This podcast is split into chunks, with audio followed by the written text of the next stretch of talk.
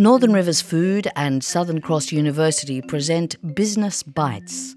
This podcast series discusses, evaluates, and explores all the factors that contribute towards making a successful business. I'm Angela Catterns, host of Business Bites, and in each episode, I'll bring you wisdom and insights from forward thinking academics and leading industry experts about what really helps a business stay relevant and thrive. In this episode, we're looking at the challenges presented by climate change, a global issue that we're going to explore from a local perspective. Let's talk about how local farmers can embrace the push to become carbon neutral and explore ways to be part of this paradigm shift. To help us understand some of the science around climate change, our first guest is Dr. Lukas Van Zwieten, Principal Research Scientist with the New South Wales Department of Primary Industries and Adjunct Professor at Southern Cross University. Hello and welcome, Lukas. Hi, Angela. How are you? I'm very well. So, I suppose the common view is that to successfully tackle climate change, um, it isn't enough to simply cut carbon emissions. We really need to find ways to remove greenhouse gases from the air. Is that right? There are four strategies that we need to adopt. The first one is reducing emissions, and the second strategy is sequestering more carbon. So, whatever carbon is already in the atmosphere, we need to try and secure more of that into terrestrial systems. We need to implement existing technologies, and we need to do that more broadly as well as continuing to research and drive innovation to develop new techniques to better sequester carbon and also to reduce emissions. Mm-hmm. So, obviously, the, the main concentration is on reducing emissions. That's the kind of uh, global push, isn't it? Can you explain what sequestering, sorry, what sequestering carbon actually is? Yeah, so carbon in the atmosphere is, as a gas, carbon dioxide. And what we're trying to do is to utilize natural processes such as photosynthesis, where plants will take up carbon dioxide and turn them into more complex forms of carbon, like carbohydrates and sugars and organic acids, and store those products now in soil as soil organic carbon. And we know that uh, you know, there are significant opportunities for storage of more carbon in soil. Mm. I mean, I've got this ridiculous vision that you just dig a big hole and somehow or other bury carbon. Is that what happens? That, look, that is a, a, certain possibility with some forms of carbon. Um, but so let's put it, we're putting it into perspective. Globally, soils store about 1,500 billion tonnes of carbon. And since agriculture started to become more intensified, there are estimates that around about 150 billion tonnes of carbon have been released as carbon dioxide into the atmosphere. And most of that happens through microbial processes. So essentially, bacteria and fungi in soil will utilize that carbon that's in soil, like you and I would eat a piece of bread, for example, or a piece of fruit. And they utilize that for energy and they respire carbon dioxide, and that then goes back into the atmosphere. And then the cycle is that that carbon dioxide can be recaptured through photosynthesis, through plants, and then uh, brought back into the soil. What we're trying to do is to modify the process to optimize the process so that we can store more carbon in soil than what's being released. Mm-hmm. I understand. I remember, um, I don't know, quite a while ago now, there was a global emergency because there was this big hole in the ozone layer, which was blamed on the use of CFCs, I think a propellant in our aerosol cans. And suddenly um, action was taken, and uh, I don't know if the ozone layer, the, the hole in the ozone layer has, has closed over or at least been reduced. Yep. So, so the chlorofluorocarbons were traditionally used as uh, refrigerants and as insulators in uh, electrical uh, conductors, for example.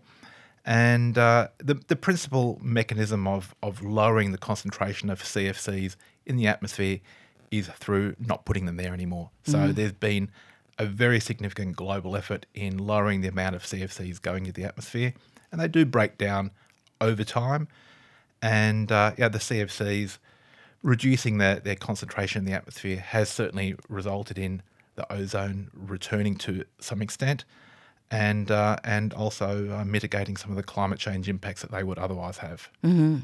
And so uh, it's a similar global effort to reduce the amount of carbon dioxide now in the atmosphere. Is that right? Yeah, look, the, the majority of com- countries have signed up to the Paris Agreement, which uh, which essentially is asking for uh, uh, to maintain global warming to two degrees. So after after that, um, the, the the climate scientists are predicting uh, catastrophic change. So Yeah. if we can keep it to two degrees according to the Paris Agreement, uh, life can continue you know, relatively as we know it today.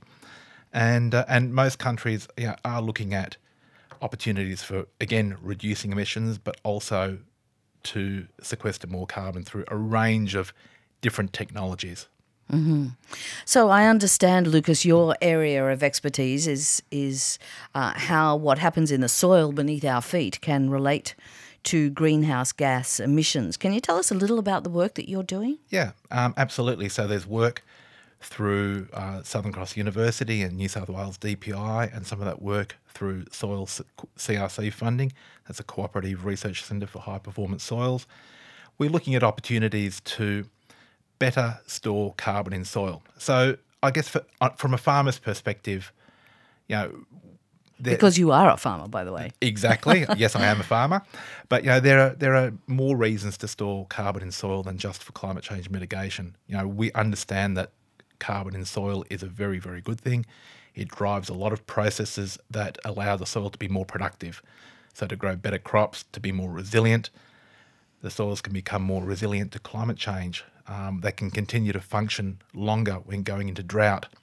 So there are lots of reasons why soils should have more carbon in them and why there's a strong effort in promoting technologies that allow soils to build up carbon. And yeah, we're, we're working on a range of technologies from um, using uh, crop species diversification, for example. So, you know, we, we kind of understand collectively that, you know, carbon ain't carbon. You know, there are all sorts of different forms of carbon and there are high quality carbon. So, for example, if you utilize carbon from legumes as opposed to cereals, we know that those carbons are more complex, they contain more nitrogen, and they're more likely to end up in that stable carbon pool, being protected through aggregates and microbial action in soil.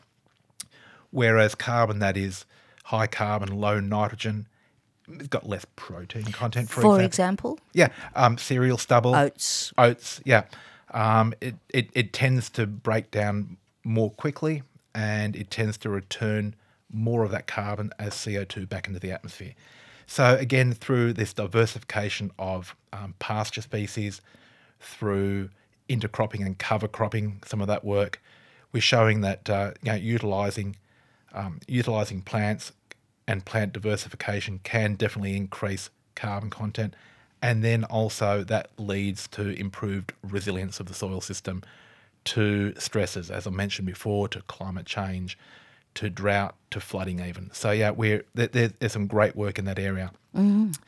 And some of the other key technologies that we're working on are around biochar. So biochar is essentially the, the pyrolysis of any biomass, everything from Sorry, the pyrolysis, the burning. yeah, so it's actually not exactly burning. So it's heating in the absence of, of oxygen. So a pyrolysis process will typically be an engineered pyrolysis process will typically be heated externally, and as that biomass heats, it releases gases like hydrogen, methane, carbon monoxide, which are then utilized for energy, which then heat both heat the process with surplus energy being available for um, separation of gases, and I'll, I'll get to that in a second. But you know, typically it can be utilised for combustion. It can be utilised for generating electricity. But some of the newer newer opportunities that we're looking for uh, include entering the hydrogen economy. So that uh, we're looking at separating hydrogen from that syngas stream, and uh, it's a very high value gas which can then be used for as a transport fuel, which can be used as a platform chemical for other manufacturing purposes. So you know the whole the whole business of of biochar production through pyrolysis is very circular economy. Let's take agricultural wastes, um, any biomass residues, we can turn that into high value gases like hydrogen, we can generate electricity, renewable ele- electricity.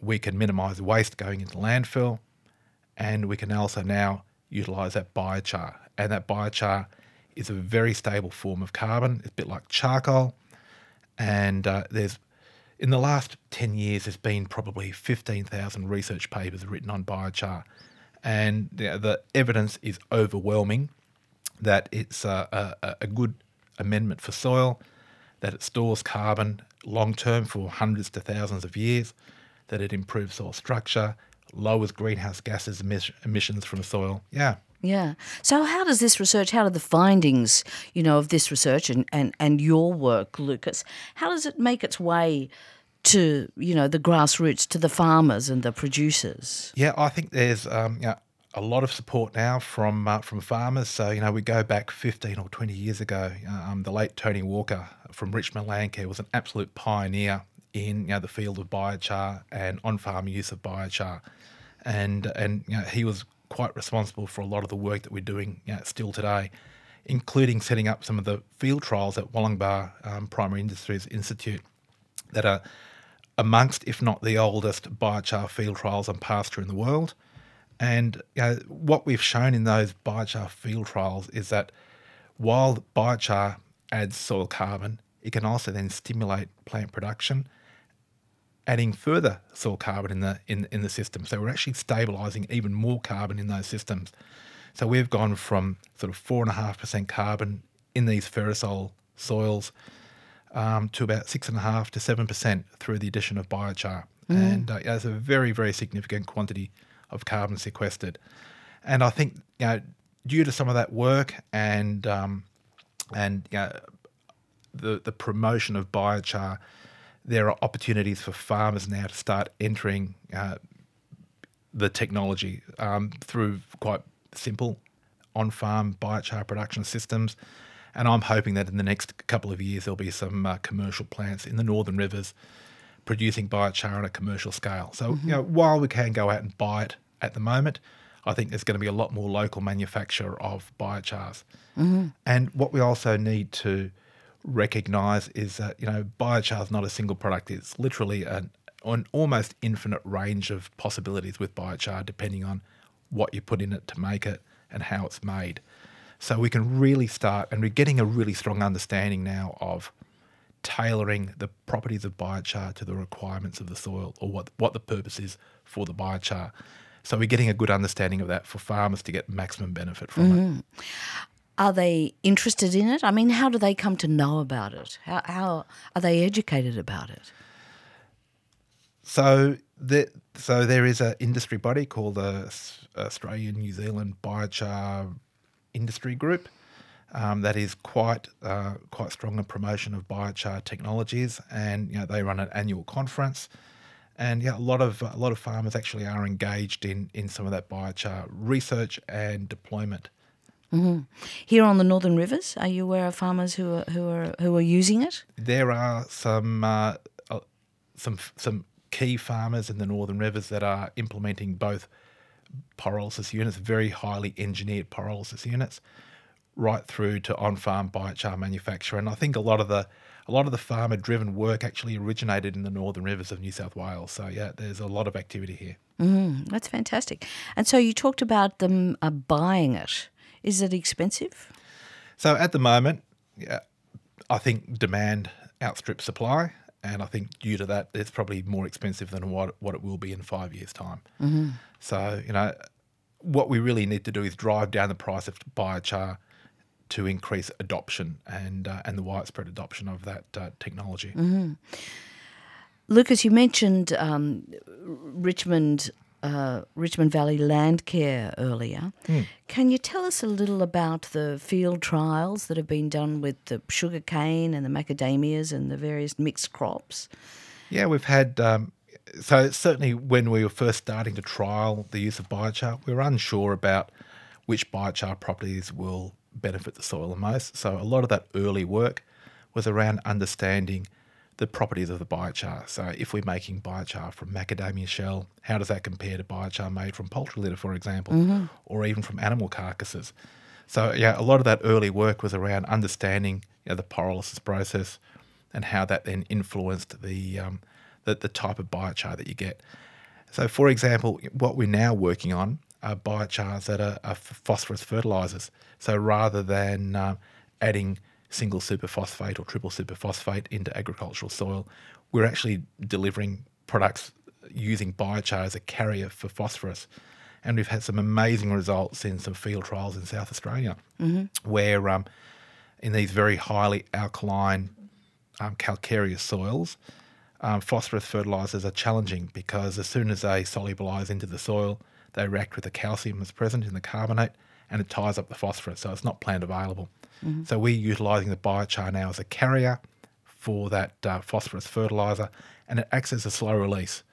And what we're doing now is we're leaching out very slowly out of the biochar the phosphorus fertilizer and it's kind of matching the plant demand. So as a plant needs the fertilizer, the the biochar is releasing it. So we're getting a good understanding of yeah, new methods and innovation into driving um, novel products based on on biochars. Lukas, what's the difference between compost and biochar? Look, there's a huge difference. So compost is um, thermally treated through microbial processes. So you get a, a, pile of organic material. It heats up. And it heats up naturally through microbial action and it will reach temperatures of maybe 70 or 80 degrees. And a lot of the labile carbon components in it, you know, the more simple celluloses and sugars, break down, and what you're left with are more complex um, structures of carbon. Um, while that carbon in, in compost is more stable than the original um, biomass, it's not going to be as stable as a biochar carbon. So, compost carbon in the soil will last, you know, maybe one to 10 years, whereas biochar carbon will last in soil 100 to 1,000 years. Is that right? But they, yeah, they, they, ha- they do serve different purposes. So, um, you know, one of the benefits of compost, of course, is that it cycles nutrients. So, the main one being nitrogen. So, as compost breaks down in the soil, it releases nitrogen.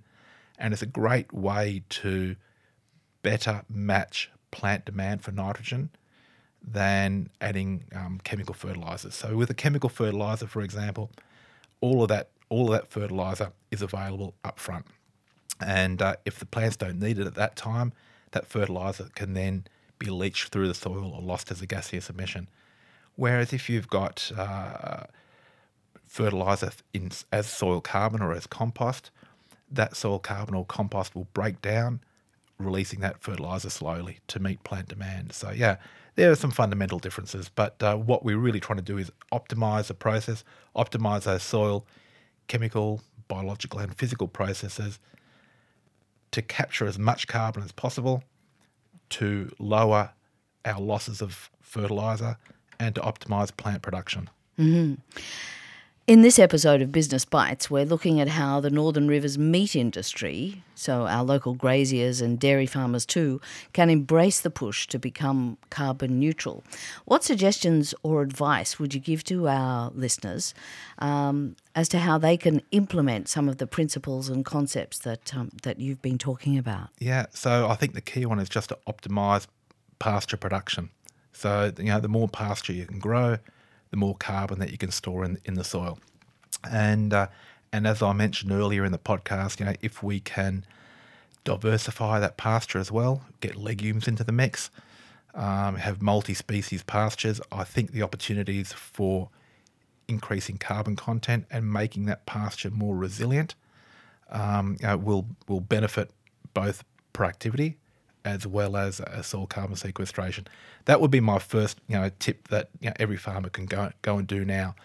Certainly, avoid bare earth. You know, we really need to to, to manage grazing that you know, minimises um, any bare earth, and you know, that's got productivity consequences as well as consequences for soil carbon. So if we start losing ground cover some of that soil is then prone to erosion, wind erosion, water erosion. Mm-hmm. You're losing carbon in those processes. You're breaking down soil structure. You're releasing more carbon dioxide into the atmosphere. You're making fertilizer use efficiency a lot lower. Um, so there are a whole heap of bad things that happen through over overstocking and overgrazing. Um, and then the opportunities are, you know, where where those systems have been overgrazed, you know, we can start looking at newer systems like regenerative farming, for example, that that are essentially based on um, controlled grazing. Um, you know where where those sites are only grazed, uh, you know maybe a few times a year, and uh, and we optimize plant productivity. So again, those farming systems really are are driving good farming practices through optimizing plant growth, plant species diversification, and minimizing that uh, that loss of soil. Mm-hmm. I mean, there seems to be a lot of focus on the methane production by cows. Is that as is that a threat to to global warming? Yeah, well, methane is also a greenhouse gas, and it's around 23 to 30 times more potent than carbon dioxide as a greenhouse gas. And you know, there is a lot of um, uh, a lot of effort put in in research, in particular, into lowering uh, greenhouse gas emissions through um, you know, the cattle burping methane. Uh, it includes um, genetic breeding of cattle. Uh, it includes feed additives um, that that lower methane emissions. So uh, Meat and Livestock Australia have got a, a, a carbon neutral by 2030 mission, and uh, and I think there's a, as I mentioned a lot of effort being put into uh, lowering methane emissions from those systems. Mm-hmm. At the same time, you know, if we can manage pasture to sequester more carbon, we're doing two things. You know, we're lowering the emissions to start with, and we're also now storing more carbon. So we really need to have that that mix of of of um, processes to to reach our carbon neutral targets. Mm-hmm. And so, Lukas, what um, how can our local Northern Rivers farmers uh, be involved in the work of Southern Cross University or the Department of Primary Industries, or both? Yeah, so I guess some of the key opportunities are to keep you know keep keep working with your local grower groups, with your cooperatives, and understand better you know what the work is happening, uh, what work is happening at Southern Cross University and New South Wales DPI. And uh, there are certainly opportunities to become involved in some, some trial work as well. Mm-hmm. And so, uh, what about the future for you, Lukas? What future directions um, will your research be taking you?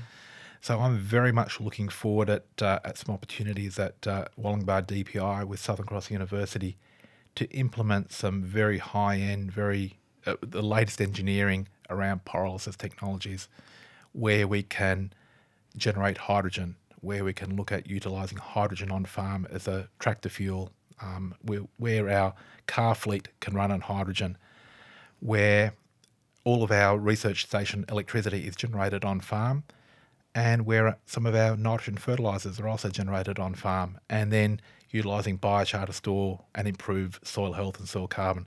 So there's a lot of very exciting opportunities there and of course work within you know, Southern Cross University and the Soil CRC uh, is driving a better understanding of the role of carbon in understanding resilience of the system and how soil carbon drives both productivity, um, carbon sequestration, and resilience of those systems to uh, perturbations such as from climate change. Mm, wow, it's a whole new world. Thank you, Angela. Thanks, Lukas. now we're joined by Kerry and Paul Wilson, co owners of Nimbin Valley Dairy, one of the region's most renowned food businesses.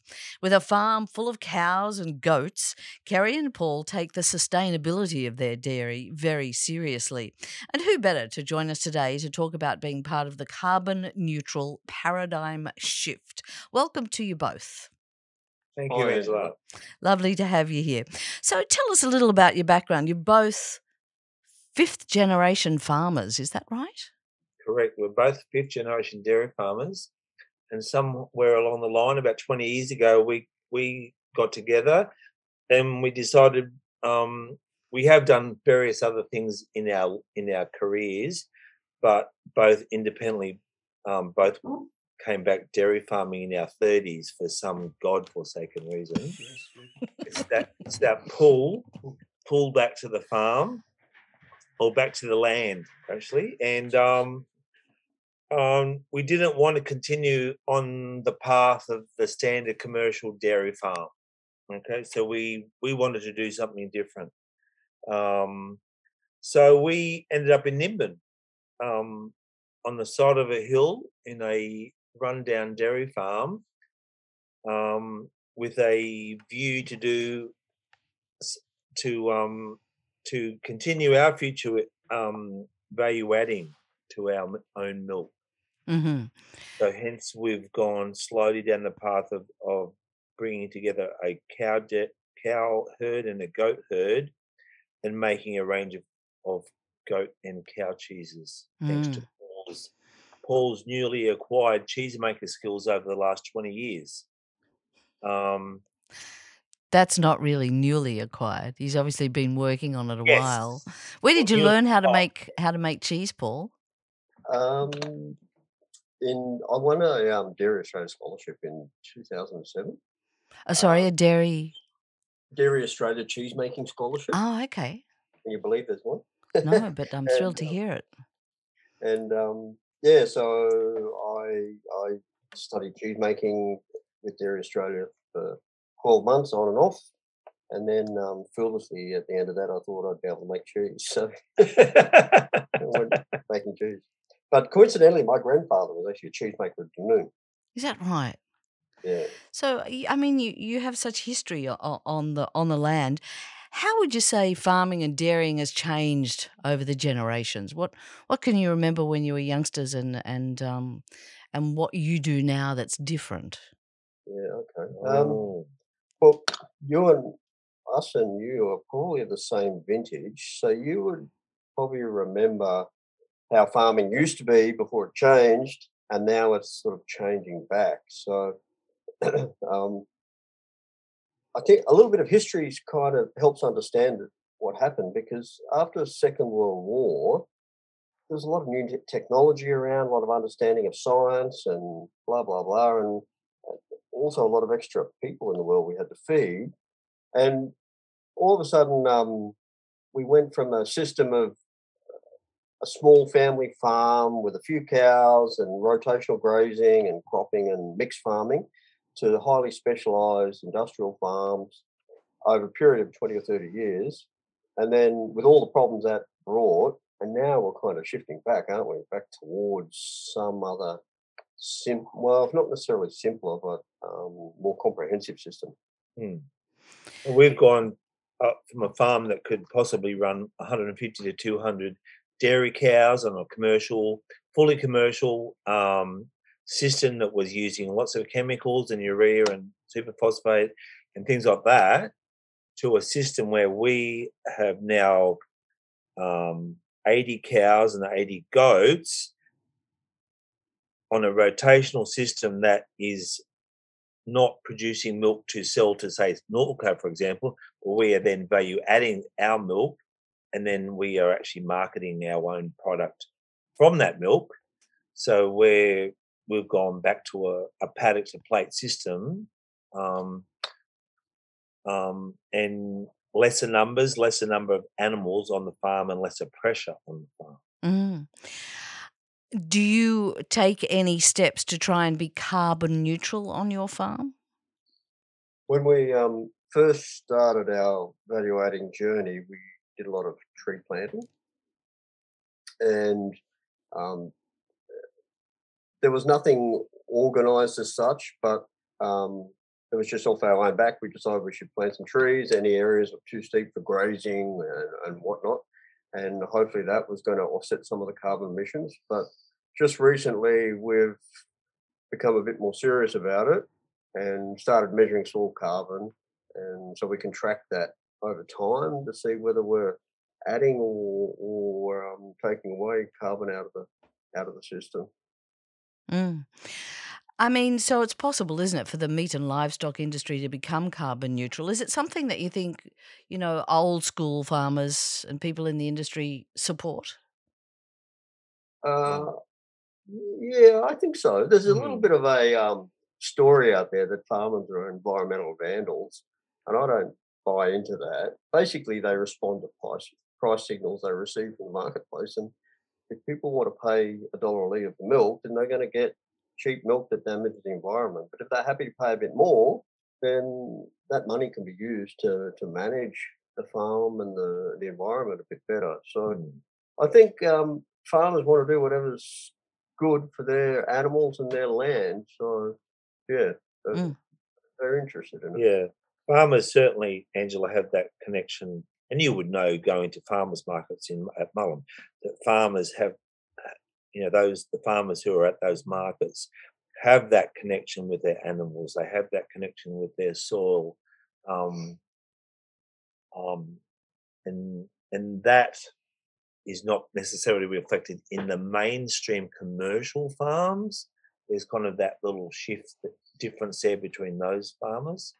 Um, but hopefully, um, the rise of of the interest in that connection, it is there with our commercial farmers, but they are a bit um, they're not necessarily more savvy, but they they're happy to use all the commercial um, chemicals and things like that to boost production. Mm. You know, Is it fair it, to say it, that it can be a detriment to the environment. is is it fair to say that sustainability is at the core of you know what you do on the Nimbin Valley Dairy? Yeah, Oh, for sure, for sure. Yeah. Yeah. So t- tell us some of the ways that you try to strive to be a sustainable business. Um, I guess the first thing is that we've stopped using chemical Mm. fertilizers, We haven't used it for 10 years. Yeah. and um, so we're off that chemical treadmill. Um, we're using compost to add nutrition back to the soil and help the soil um, recover. And the other thing is that we've joined the um, it's called a RAMP program, so um, uh, the Regenerative Agriculture Mentoring Program. So there's a half a dozen of farmers in the Northern Rivers District have got together, and we have a mentor who's actually based in um, Albury. Albury. David Hardwick is his name, and he's helping us um, create a sustainable, biologically driven farming system, so a regenerative agriculture farming system, and that's that'll that underpins everything we do on the farm. Mhm. And we've just started that program, and um, he'll hopefully guide us through the changeover period. Because because probably what we've done in the past, Angel, is what our guts tell us we want to do. You know, moving to Nimbin, we wanted to to create a farm that was um, environmentally aware, and I suppose it never had a name. But now, under this RAMP program, we have more of a a um, and it, we are under an umbrella of a regen farm. So, you know, soon, you know, down the track, once we get all our systems in place, we will be a regenerative farm example. Mhm. What does that actually mean, Kerry, to be an example of a regenerative farm? Well, like Paul said, we will be using um, rotational grazing, which is something that all farmers have been using for years anyway. All dairy farmers. all dairy farmers have been using for years, but now it's a bit more. Um, oh no, the word's a bit more sexy now by saying you're rotational grazing. Um, we'll go down the path of um, of making our own compost and putting that on the farm, Mhm. and that is um, directly um, in place of any chemical and sprays and fertilizers. Okay, and to encourage um, our soil um, ecological system. Can I um can I just explain what it isn't, Mm. and that might help understand what we're trying to do because regen ag's one of those terms that you're going to hear people, a lot of people banging on Mm. about, especially when the marketers and the big supermarkets get hold of it, and they're probably going to debase it to a certain degree. But um, if I can use the example of phosphorus, all plants need phosphorus to grow, and for the last 50 years, to do that, to achieve that, we've put on superphosphate fertilizer onto the soil. But phosphorus is a tricky little thing because it gets onto the soil and gets locks up with the clay and, and the plants can't get it. The only way the plants get it is by the roots growing over towards the clay and accidentally locking onto a, a little bit of phosphorus and then it can take it up through its roots. And that's that's the gist of chemical farming. You just the soil is just something for the plants to stand in and you throw a whole heap of chemical fertilizers at them and some of them stick. Mhm. But what we're trying to do, what regenerative ag is trying to do, is understand that the soil is actually a living organic system. It, it, it has a role to play in itself. It's just not something to hold the plants up.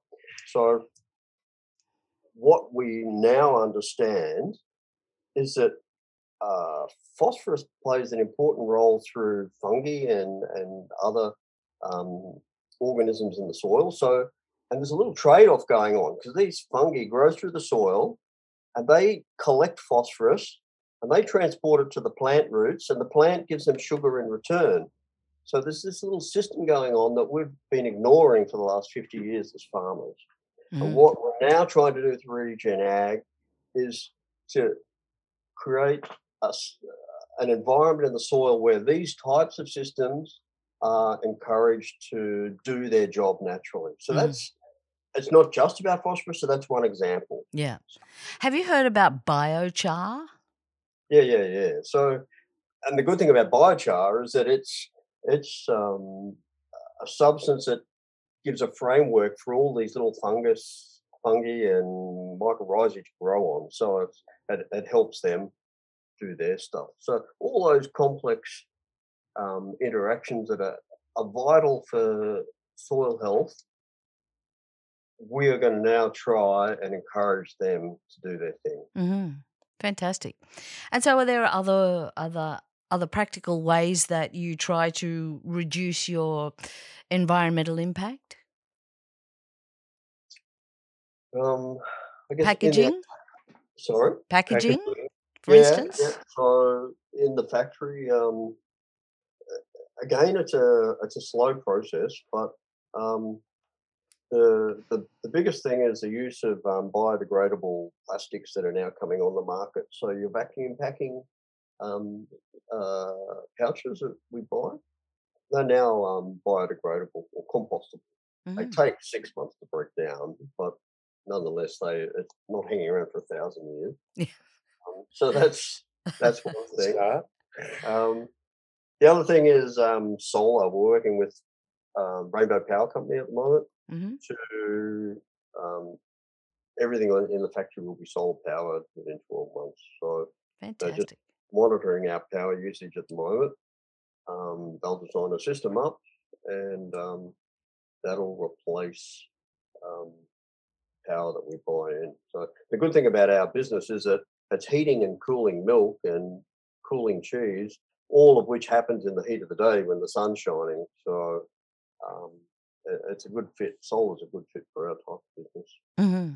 You mentioned earlier about the RAMP program. Is that uh, that's uh, the mentoring program, right? And I think it's auspiced by um, Southern Cross University. Yeah, correct. Yep. Mm-hmm.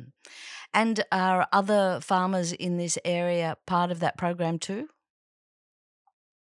Yeah, there's six others, I think. Yeah, there's six. Mm. There's a couple of Mac farmers, tea tree grower, um, uh, another small scale farmer from Coffee Camp, a whole range of different people. Yeah. yeah. Mm-hmm. I understand you've just embarked on a new project for the farm, a soil carbon management program that you're pursuing in collaboration with Southern Cross University. Tell us what that involves. It's um, the pilot soil um, program. It's a federally gov- federal government funded program, I think, and it's through Southern Cross. And um, we work with some uh, soil scientists who will come out and take soil samples mm-hmm. at various depths, and they are logged by GPS. So every couple of months they can come back um, to the exact same spot, or even down the track. They can uh, several years down the track they can come back, and we have actually had to sign up, sign a disclosure agreement that um, they can have access to that information forever. Um, and it's just a system to allow soil scientists to track what's happening it's with soil carbon on our farm and at different farms throughout the whole country. And it's just a way of coming to understand if our soil carbon is increasing, staying the same, decreasing, or whatnot. So provide some baseline information. Mm-hmm. It's, it's, the kind of thing that you think this should have been done 30 years ago. Um, and it wasn't, but it's happening now. Mm-hmm. And um, it'll allow us to assess our our farming techniques and any regen farming practices we put in place. Um, be able to say in five years' time, oh yeah, look, your soil carbon increasing, so whatever you're doing, it's it's mm-hmm. working, or if it's decreasing, you know, it's not enough, or Yeah, so that's the basis of the program. Yeah, that sounds fantastic, doesn't it? Um, Mm. and so you're operating a large and growing business, but you're still very much in close contact with your consumers. What expectations do you reckon your customers have around the role of producers like Nimbin Valley um, to take steps to be carbon neutral? Is it a selling point? It's yes, in the future, I think it is. There's no doubt about that. So, um, um, they will have that expectation that we are doing something, um, and we actually want to take our customers on our journey, and we want to start telling them through our uh, our own Facebook about um, our journey towards carbon neutral, achieving carbon neutral, hopefully within five years. So we actually want to kind of share a little bit of the journey and a, little bit of what we, the practical things that we will be doing to achieve that. Because it's, you know, it's nice to say, you know, yes, we're going to do this in five years' time, but how are we actually going to do it, and what is the process? Mm. and and and like you said, we have an incredibly close con- close contact with our customers. I mean, we have our customers are so close to us, Angela. They're so happy to text me at eleven o'clock or in the in the night as a chef to say, "Can I have some white cow delivered on Tuesday?" Um, yeah. So and not as as annoying as that can be, I kind of think, well, that's actually not that bad because we've actually uh, we've built these relationships from the ground up. We started at the farmers markets. We're still at the farmers markets. Our business is still at the farmers markets, and it's part of our core business, but that we have maintained as well as added on to that business. Mm. And that's, And so that's our- where we get yeah. our direct feedback yeah, from the farmers markets. Yeah. You know that that batch wasn't very good kerry can you go and tell paul that, that cheese wasn't creamy enough angela said it didn't go gooey enough for her Yeah, Angela said, thanks for the heart attack. yeah no, joking. And so, do you reckon? Do you reckon farmers can be at the forefront of of change, of um, change for the better? Yes, I think they can, but don't.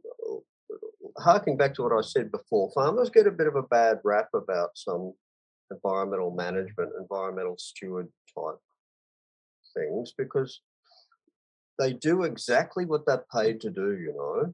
And the way I think about it is if, say, if you're getting a dollar a litre for your milk, um, roughly the cows are going to eat 60 cents of that straight away.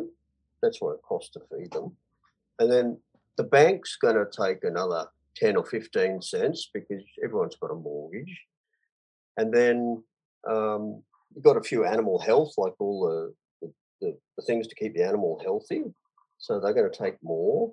And then you've got kids that have got to be educated and fed. So they're going to take more and more and more. And all of a sudden, what's left to look after the environment? You know, there's no premium in there at the moment for environmental stewardship. And how how does that our current financial system has no way of transferring that requirement back to the farmer so it can be funded. Like it takes money to fence off creek banks to make sure that the rivers are looked after. It takes money to plant trees to make sure that you're, um, um, you know, offsetting some carbon emissions. All of those things are expensive, and there's no way of that money going back. And especially when you have a supermarket system that bangs on constantly about how cheap our products are. Like they're cheap because your environment's getting screwed. The bank's not going to miss out on its bit. The animals have got to live. Um, you know, where where is the the premium in there to look after the the, the, the environment? That's that's a sad thing. hmm Farmers can be at the forefront of environmental stewardship.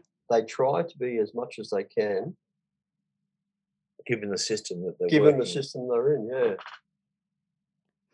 Um, our previous guest, who, who who's a scientist actually, um, Lukas van Zwieten, uh, he mentioned some of the innovations being, uh, you know, pursued in how cattle are managed to lessen their burps and therefore their, you know, uh, emissions.